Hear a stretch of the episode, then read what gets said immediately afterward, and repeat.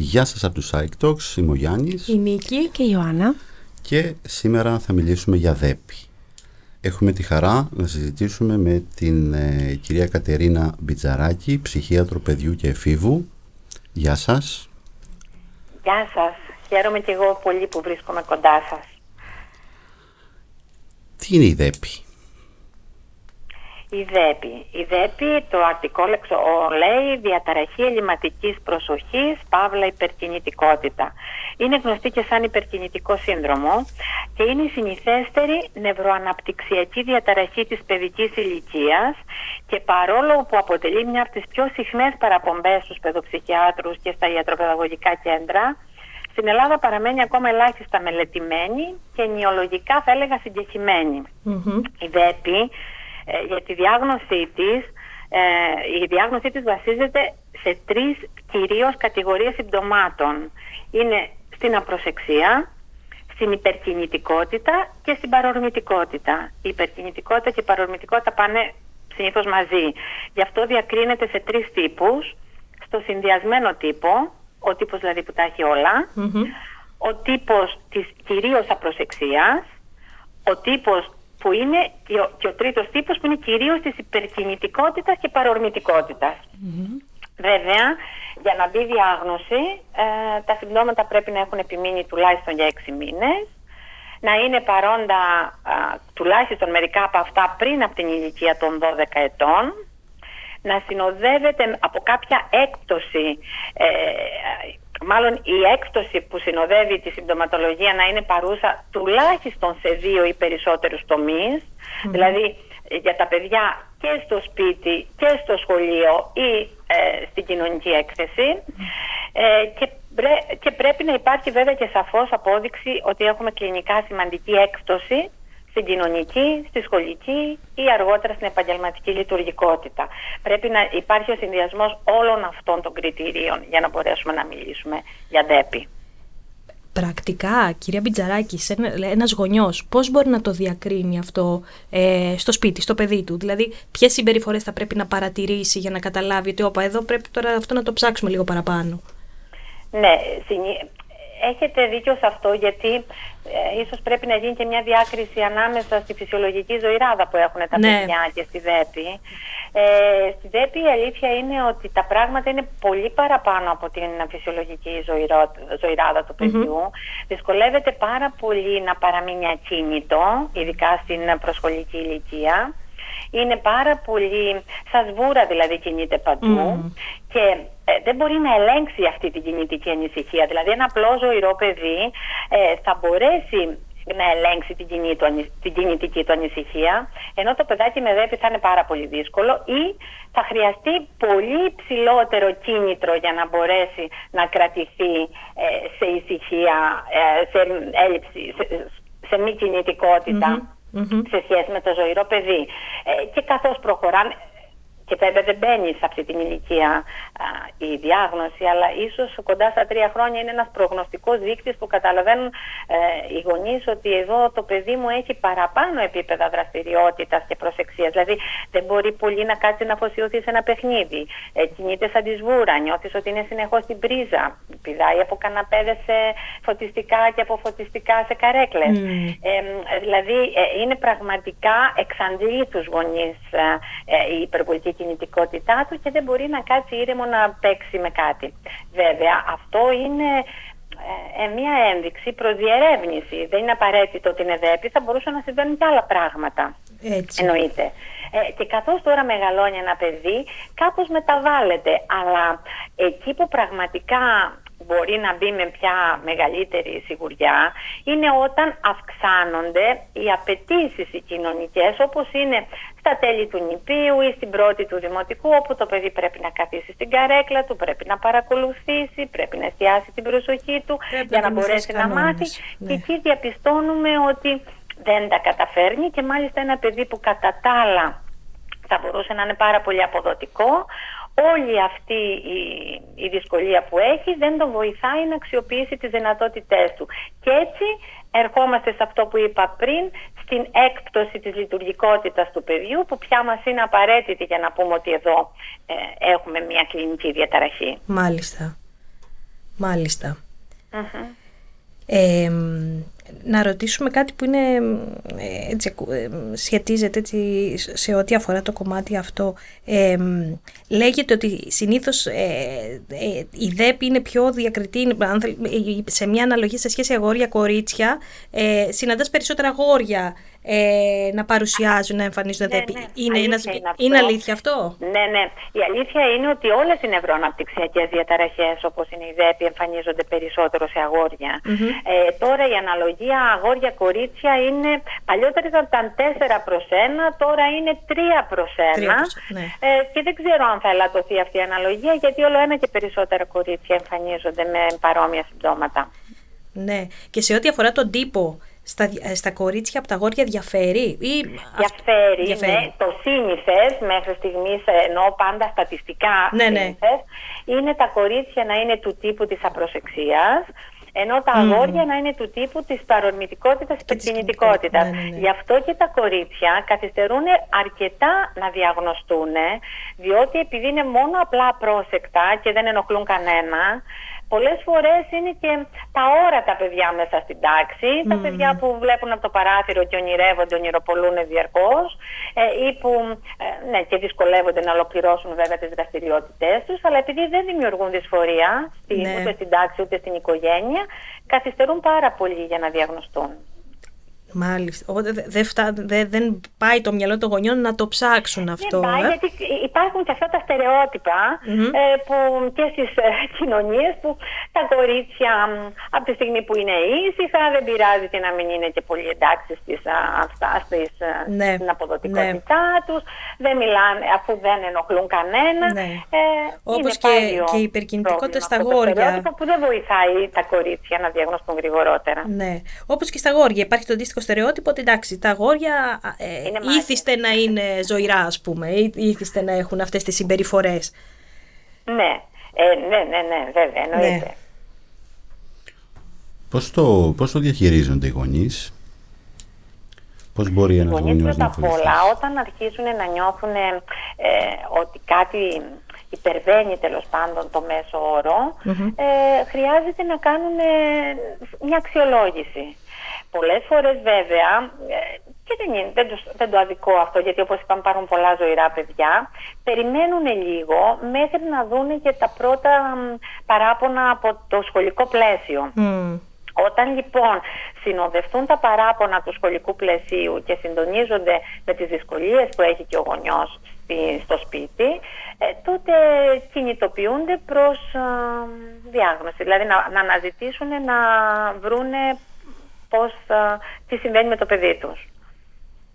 Αυτή η καθυστερημένη διάγνωση, η διάγνωση δηλαδή στον χρόνο του κάθε γονέα, επηρεάζει το, τη θεραπεία του παιδιού; Κοιτάξτε, ναι. Η αλήθεια είναι ότι σε όλες αυτές τις νευροαναπτυξιακές διαταραχές, όσο πιο πρώιμη είναι η διάγνωση, τόσο καλύτερα είναι τα αποτελέσματα. Ε, οπότε, σίγουρα όσο πιο γρήγορα το διαγνώσουμε, τόσο πιο γρήγορα θα παρέμβουμε και τόσο καλύτερη θα είναι, θα είναι τα αποτελέσματα. Δηλαδή, παιδιά που διαγνώσκονται για πρώτη φορά στο τέλος του δημοτικού ή στα πρώτα χρόνια του γυμνασίου έχει χαθεί πάρα πάρα πολύ πολύτιμος χρόνος γιατί έχουν εμπλακεί με πάρα πολύ, πάρα πολλά δευτερογενή προβλήματα mm. εξαιτίας όλου αυτού. Ενώ στην αρχή μπορούμε να προλάβουμε πολλά πράγματα. Οπότε όσο... Χωρίς βέβαια αυτό να σημαίνει ότι δεν υπάρχει και το ανάποδο. Δηλαδή θέλω να πω, ε, ενώ πρέπει να γίνει γρήγορα η διάγνωση, γιατί πολλές φορές έχουμε υποδιάγνωση, δηλαδή έχουμε δει πολλές φορές παιδιά να έρχονται πολύ καθυστερημένα και πραγματικά δυσκολευόμαστε να κάνουμε κάτι γι' αυτό, να παρέμβουμε. Ε, οφείλω να σας πω ότι πολλές φορές υπάρχει και υπερδιάγνωση, ε, mm. φοβούμενοι λίγο οι γονείς, φοβούμενοι λίγο και οι, οι ειδικοί. Ε, η, η παιδαγωγή θέλω να πω το στο σχολείο ε, πολλές φορές οτιδήποτε οποτεδήποτε δουν ένα παιδί που διασπάται η προσοχή του σχεδόν το βαφτίζουν δέπη δηλαδή μου κάνει εντύπωση γιατί πολλές φορές οι γονείς δεν έρχονται με το αίτημα το παιδί μου εμφανίζει διάσπαση προσοχής για να δούμε για ποιο λόγο τι συμβαίνει. Έρχονται με έτοιμη τη διάγνωση. Πολλές φορές λένε ότι το παιδί μου μάλλον έχει δέπη. Να το δούμε λίγο επειδή έχει δέπη. Όπου η διάσταση προσοχής είναι ένα σύμπτωμα το οποίο μπορεί να σημαίνει πάρα πάρα πάρα πολλά άλλα πράγματα. Από άλλες νευροαναπτυξιακές διαταραχές, από συναισθηματικές δυσκολίες, από γλωσσικές διαταραχές, δηλαδή, ε, αλλά σχεδόν βαφτίζονται τα παιδιά και αυτό πρέπει να είμαστε προσεκτικοί. Μάλιστα. Πολύ σημαντικό αυτό που λέτε, γιατί όντως ε, πάρα πολλά πράγματα μπορεί να παρερμηνευτούν και ένα παιδί να, ε, να πάρει μια ταμπέλα σε ένα, σε ένα πλαίσιο το οποίο δεν θα του είναι καθόλου χρήσιμο και μάλιστα, θα, μάλιστα δύσκολο και δυσλειτουργικό για εκείνο και την εξέλιξή δηλαδή, του. Σκεφτείτε, παιδιά με άγχος δεν ναι. έχουν διάσπαση. Ναι. Παιδιά με προβλήματα στο οικογενειακό τους περιβάλλον δεν έχουν διάσπαση. Βέβαια. Παιδιά που ανήκουν στο φάσμα του αυτισμού δεν έχουν διάσπαση παιδιά που μπορεί να έχουν μια γλωσσική διαταραχή και να μην καταλαβαίνουν τι ακριβώς τους λέει ο δάσκαλος ή άλλες μαθησιακές δυσκολίες αργότερα, ειδικές μαθησιακές, αφού δεν μπορούν να προσέξουν και δεν τα ενδιαφέρει πια το μάθημα, δεν θα έχουν διάσπαση. Βέβαια, και να μην. Προτευμένα παιδιά δεν θα έχουν διάσπαση. Βέβαια, βέβαια, σωστά. Ε, εγώ θα ήθελα να ρωτήσω στην περίπτωση λοιπόν που έχουμε μια διάγνωση η οποία γίνεται μεταγενέστερα και όχι τόσο έγκαιρα. Ε, γιατί νομίζω είναι και αυτό ένα κομμάτι που αξίζει να το ακούσουν και οι γονείς. υπάρχουν τρόποι να βοηθηθεί ένα παιδί ή ακόμα και ένα παιδί που θα το ψάξει αυτό στην εφηβεία του ή στην πρώιμη ενήλικη ζωή του. Ναι, υπάρχουν. Ποτέ δεν σταματάμε να λέμε ότι υπάρχουν τρόποι. Όμως ε, χρειαζόμαστε και το κίνητρο του παιδιού για να βοηθηθεί που πλέον ναι. στην εφηβεία αρχίζει και εξατμίζεται αυτό το κίνητρο. Αυτά τα παιδιά συνήθως φτάνοντας στο τέλος του δημοτικού ή στην προεφηβεία έχουν δεχτεί τέτοια ήττα, τέτοια ήττα από το μαθησιακό πλαίσιο, τέτοια ήττα από το κοινωνικό πλαίσιο ε, νιώθουν ότι ε, δεν μπορούν πια, οι περισσότεροι θα τους πούνε βλάκες, θα τους πούνε επιπόλαιους, θα τους πούνε ε, ανόητους, θα τους πούνε, ε, παίρνουν διάφορες ταμπέλες, ναι. ενώ είναι πανέξυπνα τα περισσότερα από αυτά τα παιδιά, δεν τα καταφέρουν στο σχολείο, που μην ξεχνάτε ότι εκεί είναι δυστυχώς η αρένα όπου καθένας μετράει το πόσο ανταγωνιστικός και το πόσο ικανός είναι ε, αρχίζει, επειδή έχουν δυσκολίες πολλές φορές στην κοινωνική προσέγγιση, είναι αδέξια, τσούπαλα, mm. μονοκόμματα, ε, παρορμητικά, ε, δέχονται απόρριψη πολλές φορές από τις κοινωνικές ομάδες. Παίρνουν δηλαδή απορρίψεις από σπίτι, από οικογένεια, από φίλους ε, και φτάνουν πια στην εφηβεία με μια χαμηλή αυτοεκτίμηση, με πάρα πολλές δευτερογενείς συναισθηματικές δυσκολίες ε, και δεν ξέρεις πραγματικά από πού να πρωτοξεκινήσεις γιατί πια δεν ξεκινάς μόνο από τη ΔΕΠΗ που μπορεί να είναι ε, το πυρηνικό σύμπτωμα, η πυρηνική διαταραχή από κάτω έχουν επιπλακεί με καταθλίψεις, με εναντιωτικές προκλητικές διαταραχές, με διαταραχές διαγωγής, με αγχώδεις διαταραχές ε, και πολλά άλλα διάφορα. Οπότε ε, πολυπλοκοποιείται η κατάσταση από τη μια ούτως ή άλλως για να παρέμβεις Απ' την άλλη έχει εκπέσει πολύ το κίνητρο του παιδιού να βοηθηθεί γιατί τα θεωρεί όλα μάτια και όλο τον κόσμο γύρω του εχθρικό. Οπότε τα παρατάει και βέβαια με πάρα πολύ κίνδυνο αυτά τα παιδιά να εμπλακούν σε παραβατικές συμπεριφορές, σε χρήση ουσιών. Ξέρετε, είναι ένας τρόπος να νιώσουν είναι τα παιδιά που θα βγουν πρώτα ε, και θα πούνε ποιος σας κάσει ας πούμε τα λάστικα, εγώ εγώ ναι. θα πει ας πούμε το παιδάκι. Ναι. Ε, το παιδί με δέπει για να νιώσει ότι κάπου επιτέλους μπορεί να γίνει αρχηγός. Mm. Είναι και παρορμητικός οπότε δεν τον νοιάζει, θα μπει μπροστά και δεν θα σκεφτεί τις συνέπειες. Ε, όλο αυτό λοιπόν το μοντέλο ευνοεί πάρα πολύ την παραβατική συμπεριφορά ή την χρήση, τις φυγές από το σχολείο, την εγκατάλειψη του σχολικού πλαισίου και διάφορα άλλα. Ε, δεν θέλω να τρομάζω, δηλαδή δεν θα πάνε όλα τα παιδιά εκεί προς Θεού, έτσι. Ναι, Μην μιλάμε τώρα για... όλα είναι έτσι. έτσι. Απλώς αυτό είναι, είναι η επικινδυνότητα, να το πω ναι. έτσι, σε παιδιά ε, με, με έντονη διαταραχή ελληματικής προσοχής και υπερκινητικότητας, τα οποία δεν έχουν δεχτεί ποτέ παρέμβαση. Ναι. Ε... Γιατί υπάρχουν και παιδιά με δέπη, τα οποία όμως με ένα καλό λειτουργικό περιβάλλον και μαθησιακό και ε, υποστήριξη μπορούν να πάνε εξαιρετικά καλά και να διαπρέψουν στη ζωή τους ε, στη συνέχεια Έτσι. και σαν ενήλικες. Πάντως να, να αναφέρω εδώ το ότι πολύ συχνά ενήλικες που επισκέπτονται το γραφείο και ε, αναζητούν έτσι μία εξήγηση στο τι είναι αυτό, γιατί εγώ είμαι έτσι αδέξιος ή γιατί εγώ δεν μπορώ να συγκεντρωθώ, δεν μπορώ να διαβάσω πολλές ώρες ή γιατί εγώ δυσκολεύομαι πολύ υπερκοινωνικά, όταν κάποιος τους εξηγεί μέσα από μια αξιολόγηση που μπορεί να γίνει το ότι αυτό έχεις, πραγματικά βλέπω μια τεράστια ανακούφιση. Ανακουφίζονται. Μια βέβαια. Δηλαδή το να μπαίνει να, να, να εξηγεί σε κάποιον ότι αυτό που σου συμβαίνει δεν είναι κάτι περίεργο, αλλά είναι κάτι το οποίο έχει όνομα και κάτι το οποίο μπορεί ε, με, με, με συγκεκριμένους τρόπους να το διαχειριστείς, δημιουργεί μια τεράστια ανακούφιση στον κόσμο. Οπότε... Βέβαια, βέβαια, γιατί μέχρι τότε προσπαθούν να εξηγήσουν το τι τους συμβαίνει με, με τα χειρότερα σενάρια Ακριβώς. που μπορούν να φανταστούν ή που και μπορεί να τους έχουν πει. Ακριβώς. Ναι. Ακριβώς. Οπότε είναι πάρα πολύ σημαντικό ε, ακόμα και, σε μια, ακόμα και σε, ως ενήλικες ή ακόμα και ως έφηβοι, εάν νιώσουμε ότι κάτι διαφορετικό συμβαίνει με εμάς, αν ακούμε σήμερα ότι κάποια από αυτά τα συμπτώματα που, που συζητάμε, κάπως ταυτί, βρίσκουμε μια ταύτιση με αυτά, ας το ψάξουμε. Υπάρχει τρόπος, υπάρχει τρόπος να βοηθηθούμε. Ναι, ναι, είναι βέβαια εντυπωσιακό τα τελευταία χρόνια που εφηβάκια έρχονται με έτοιμη τη διάγνωση. Ναι. Μπαίνουν στο ίντερνετ, διαβάζουν, βλέπουν. Ε, βέβαια εκεί μπορεί να την πατήσουν όπως και εμείς τα πρώτα χρόνια της ιατρικής που ό,τι διαβάζαμε νομίζαμε ότι το είχαμε. Ναι. Αλλά πάρα πολύ συχνά μπαίνουν και σου έρχονται με έτοιμα. Εγώ μπήκα και είδα και νομίζω ότι έχω μάλλον αυτό. Παρακαλώ πολύ, πέστε μου, το έχω ή δεν το έχω. Αυτοδιαγνωσμένα λοιπόν έρχονται τα παιδιά. Ναι, πολλές φορές που δεν μπορεί να μην είναι τελικά, ναι, ναι, ναι. αλλά έρχονται υποψιασμένα πια τα παιδιά. Ναι. Αλλά όχι όλα. Όχι όλα, βέβαια. βέβαια. Ναι. Τώρα που μιλήσατε και για, τη, για, τα, για τα μέσα δικτύωσης, επειδή υπάρχει μια σύνδεση μεταξύ ΔΕΠΗ και τεχνολογίας, μπορείτε να μας εξηγήσετε τι συμβαίνει εκεί; Δεν ξέρω τι ε, συσχέτιση υπάρχει, αλλά δεν ξέρω πώς το σκέφτονται. Δεν μπορώ να πω ότι η τεχνολογία δημιουργεί τη ΔΕΠΗ. Ε, ούτε ότι τα παιδιά με ΔΕΠΗ έχουν ε, μεγαλύτερη έφεση προς την τεχνολογία από το μέσο όρο των παιδιών ε, των υπόλοιπων σήμερα. Όμως η αλήθεια είναι ότι η μεγάλη έκθεση στις οθόνες πρώτα απ' όλα δημιουργεί μια υπερπληροφόρηση, ένα καταιγισμό πληροφορίας που δεν προλαβαίνει ο εγκέφαλος να τον επεξεργαστεί, mm. να το επεξεργαστεί όλο αυτό το πράγμα. Αλλά δεν είναι μόνο αυτό.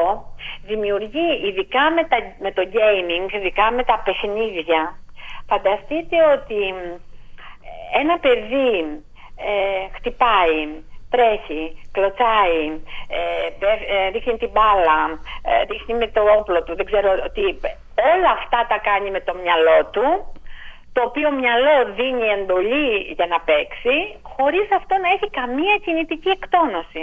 Mm. Άρα εγκλωβίζει όλη αυτή τη δραστηριότητα μέσα του. Αυτό θα το κάνει πιο ανήσυχο, θα το κάνει πιο εκρηκτικό, θα το κάνει πιο έντονο, θα το κάνει ε, πιο επιθετικό πολλές φορές. Γι' αυτό και χρειάζεται οπωσδήποτε ε, ακόμα και να είσαι στις οθόνες ε, κάθε ώρα ένα κινητικό διάλειμμα για να mm. μπορέσεις να εκτονώσεις όλο αυτό που έχεις εγκλωβίσει μέσα σου και δεν έχει πάρει κινητική ε, έτσι, διέξοδο. ναι. ε, με αυτό λοιπόν είναι φυσικό όλο αυτό να δημιουργεί ακόμα περισσότερη ένταση, ακόμα περισσότερη κινητική ανησυχία ε, συν του ότι δημιουργεί υπόβαθρο εξάρτησης. Άρα δυσκολία να ασχοληθώ με άλλα πράγματα τα οποία πιθανόν θα με πήγαιναν μπροστά, θα εξασκούσαν τον εγκέφαλό μου και το, την κοινωνικότητά μου με ένα διαφορετικό τρόπο ε, και εγώ όλο αυτό το καταναλώνω μόνο μπροστά στις οθόνες. Άρα σίγουρα ε, μειονεκτό από αυτό. Δεν είναι δηλαδή αιτιολογικός παράγοντας ναι. της ΔΕΠΗ, της, ΔΕΠΗ, της διαταραχής, αλλά σίγουρα μπορεί να δημιουργήσει διάσταση. Αν τώρα έχεις και ΔΕΠΗ, όλο αυτό το πράγμα καταλαβαίνετε ότι χειροτερεύει. Μάλιστα. Ε, να ρωτήσω και κάτι ακόμα. Ε, υπάρχει κληρονομικότητα στη ΔΕΠΗ; Ναι, ε, η ΔΕΠΗ πρώτα απ' όλα, όπως όλες οι νευροαναπτυξιακές διαταραχές, είναι πολυπαραγοντικές διαταραχές. Δηλαδή, δεν έχουν πλήρως διευκρινιστεί 100% όλη, όλη τη αιτιολογία. Όμως, συνήθως συμβάλλουν πάρα πολλοί παράγοντες, νευροβιολογικοί, νευροχημικοί, γενετικοί. Φαίνεται λοιπόν, ε, επειδή στη ΔΕΠΗ αυτό που πάθει είναι το σημείο του νευρικού συστήματος που διεγείρει την προσοχή αυτό υπολείπεται, δημιουργείται μια δυσλειτουργία. Αυτές οι δυσλειτουργίες φαίνεται να είναι σε ένα 70% περίπου έτσι, γενετικες και σε ένα 30% περιβαλλοντικές. Mm. Ε, συσχετίζονται με κάποιους παράγοντες επικινδυνότητας περιβαλλοντικούς όπως είναι ας πούμε ε, ο, ο, η, δυσκολία, η υποξία του νεογνού στον τοκετό, ο βρεφικός ύκτερος, ο, ε, κάποιες ε, πώς το λένε, ε, δηλητηριάσεις από μόλιβδο, ε, το αλκοόλ, στην εγκυμοσύνη ε, και διάφοροι άλλοι παράγοντες. Ναι. οπότε κληρονομούνται, ναι, φαίνεται να αυτό είναι οι γενετικοί παράγοντες, έτσι. Δεν σημαίνει όμως ότι είναι 100% γονιδιακό, ας πούμε, κατά τον επικρατούντο ή τον υπολοιπόμενο χαρακτήρα. Δηλαδή, ένας έχει δέπει, κάποιος θα τα έχει σίγουρα ναι, ναι, ναι. από τα παιδιά του. Η αλήθεια όμως είναι ότι υπάρχει αυτό που λέμε γενετική προδιάθεση κατά περίπου 70%. Γι' αυτό και δεν είναι τυχαίο όταν βάζουμε τη διάγνωση της ΔΕΠΗ, ε, αρκετά, για να μην πω ένα, αλλά αρκετά άτομα πολλές φορές από την οικογένεια ε, φαίνεται ότι έχουν ΔΕΠΗ έστω και διάγνωστη. Δηλαδή, καθώς παίρνει στο ιστορικό βλέπεις ότι αν όχι ο μπαμπάς ή η μαμά ή ο θείος ή η θεία ή και πολλά περισσότερα από το άτομα από το οικογενειακό περιβάλλον εμφανίζονται με τα ίδια χαρακτηριστικά. Και δεν είναι επιστοιχεία ότι έρχονται πολλοί γονείς για να διαγνωστούν τα παιδιά τους με δέπη και αντιλαμβάνονται στη διαδικασία ότι έχουν αυτή η δέπη και ζητάνε στη συνέχεια διάγνωση και δική τους για να σιγουρευτούν. Είναι σύνηθες δηλαδή φαινόμενο, ε. Ε, να σκεφτείτε ότι οι μονοζυγότες δίδυμοι έχουν ε, γύρω στο 80 με 90% σύμπτωση ε, το ναι. να έχουν εκεί δύο δέπη. οι ετεροζυγότες πάει λιγότερο, κοντά στο 10%. Είναι υψηλά ποσοστά, πολύ υψηλά ποσοστά αυτά. Τι είπατε; Είναι υψηλά ποσοστά αυτά. Ε, ναι, στο επίπεδο της κληρονομικότητας, ναι, είναι. Υπάρχει μια πολύ σημαντική και έντονη γενετική προδιάθεση. Μάλιστα. Στους, υπάρχει διαφορά μεταξύ ε, της ε, στη ΔΕΠΗ μεταξύ ε, παιδιού και ενήλικα, σωστά; Ναι. ναι ε, υπάρχει διαφορά γιατί η κλινική εικόνα λίγο μεταλλάσσεται, λίγο αλλάζει. Τα πυρηνικό σύμπτωμα της απροσεξίας παραμένει, αλλά ας πούμε η υπερκινητικότητα και η παρορμητικότητα αν υπήρχε στην παιδική ηλικία και στην πρώτη εφηβεία δεν υπάρχει πια στην ενήλικη ζωή. Παραμένει όμως η απροσεξία ε, και παραμένει πολλές φορές και μια έκπτωση στην κοινωνική ή στην επαγγελματική λειτουργικότητα. Ε, βέβαια θεωρείται στατιστικά από, τα, από τα στατιστικά δεδομένα που έχουμε μέχρι στιγμής τουλάχιστον ότι ένα 15% των παιδιών με ΔΕΠΗ μπορεί να μην εμφανίζουν κανένα σύμπτωμα σαν ενήλικες. Ωστόσο, ένα το 1 τρίτο περίπου, σκεφτείτε κοντά στο 33-35% δηλαδή, ε, μπορεί να είναι αμυγός τα ίδια κριτήρια, αλλά το 50% ε, έχουν πολύ ποιότερη μορφή αλλά μπορεί να χαρακτηρίζεται και αυτή από μια δυσκολία στη διαχείριση του χώρου τους, στη διαχείριση του χρόνου τους, mm στο να ολοκληρώνουν δραστηριότητες, στο να μπορούν να μένουν σταθεροί ε, στο στόχο, στις εργασίες, στο να δεσμεύονται ε, στις σχέσεις τους και όλα αυτά να δημιουργούν δυσκολίες ε, ναι, υπάρχει καμιά φορά ακόμα η παρορμητικότητα στον έλεγχο των συναισθημάτων τους, δυσκολεύονται να τα ελέγξουν ε, και όλο αυτό μπορεί να δημιουργεί μια δυσκολία, στην, να έχει δηλαδή κοινωνική και επαγγελματική Ίσως αυτό κάνει και πιο δύσκολη τη διάγνωση στους ενήλικες, το ότι ναι, μεταβάλλονται πολύ τα... Ε, την κάνει πιο δύσκολη τη διάγνωση, όχι επειδή μεταβάλλονται μόνο τα συμπτώματα, είναι και αυτό που σας είπα προηγουμένως. Έχουν επιπλακεί με πάρα πολλές δευτερογενείς mm. ε, συναισθηματικού τύπου δυσκολίες, τύπου άγχους ή κατάθλιψης, που δεν ξέρεις τι προκαλεί τι. Ναι. Από πού προέρχεται δηλαδή όλο αυτό που ναι. βλέπεις. Γι' αυτό χρειάζεται ένα πάρα πάρα πολύ καλό και αναλυτικό ιστορικό. Mm. Αυτός είναι και ο λόγος που στο DSM-5 στα καινούργια κριτήρια μπήκε εκείνο το κριτήριο που λέει τα συμπτώματα να ήταν παρόντα τουλάχιστον κάποια από αυτά πριν τα 12 χρόνια. Γιατί αν έρθει ο ενήλικας και σου λέει ότι αυτά μου συμβαίνουν τα τελευταία χρόνια και στο ιστορικό του δεν υπάρχει τίποτα από αυτό, ε, στην παιδική του ηλικία, τότε σημαίνει ότι μάλλον αλλού πρέπει να αναζητήσουμε Μιλάμε για κάτι άλλο. Ναι. ναι. ναι. Ε, ενώ κανονικά πρέπει οπωσδήποτε να εμφανίζονται κάποια από αυτά τα συμπτώματα στην παιδική ηλικία για να μπορούμε να μιλήσουμε πιο σίγουρα ότι εδώ μιλάμε για κάτι νευροαναπτυξιακό. Ναι είναι αυτό που σας είπα που μπερδεύει. Η διάσπαση είναι σύντομα. Ναι, η ΔΕΠΗ ναι. είναι διαταραχή. Ναι. Και είναι διαταραχή, ε, είναι από τη γέννα να το πω έτσι. Ναι. Άλλο, άλλο το ότι αρχίζει και εμφανίζεται και γίνεται αντιληπτή από τα τρία ή στα πέντε ή στα ναι. εφτά ανάλογα με τη μορφή της και την έντασή της και τον τύπο της. Οπότε ως ενήλικες πρέπει να έχουμε στο μυαλό μας ότι αυτό θα πρέπει να μας συμβαίνει από την παιδική μας ηλικία. Δηλαδή ναι. τέτοιου είδους, ε, ας πούμε. Παρόλο που φυσικά δεν μπορούμε να βάλουμε διάγνωση και ούτε επιτρέπεται να βάλουμε διάγνωση πριν από τα πέντε χρόνια, ναι. με έξι. Ναι. Ε, παρόλα αυτά, οι προγνωστικοί δείκτε μπορεί να είναι σημαντικοί μετά τα τρία, γιατί βλέπουμε που αρχίζει ο παιδικός στο κοινωνικό πλαίσιο τι γίνεται.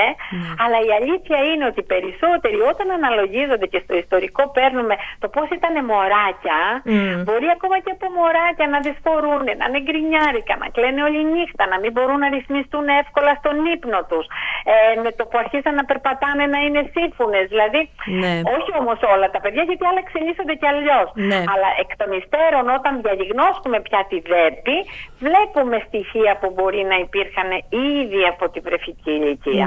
Αλλά σε καμία περίπτωση, βέβαια, δεν είναι παθογνωμονικά στοιχεία για να διαγνώσουμε μια ΔΕΠΗ τόσο νωρίς. Σε καμία περίπτωση. Γιατί μπορεί να οφείλονται σε χιλιάδες άλλα πράγματα. Βέβαια.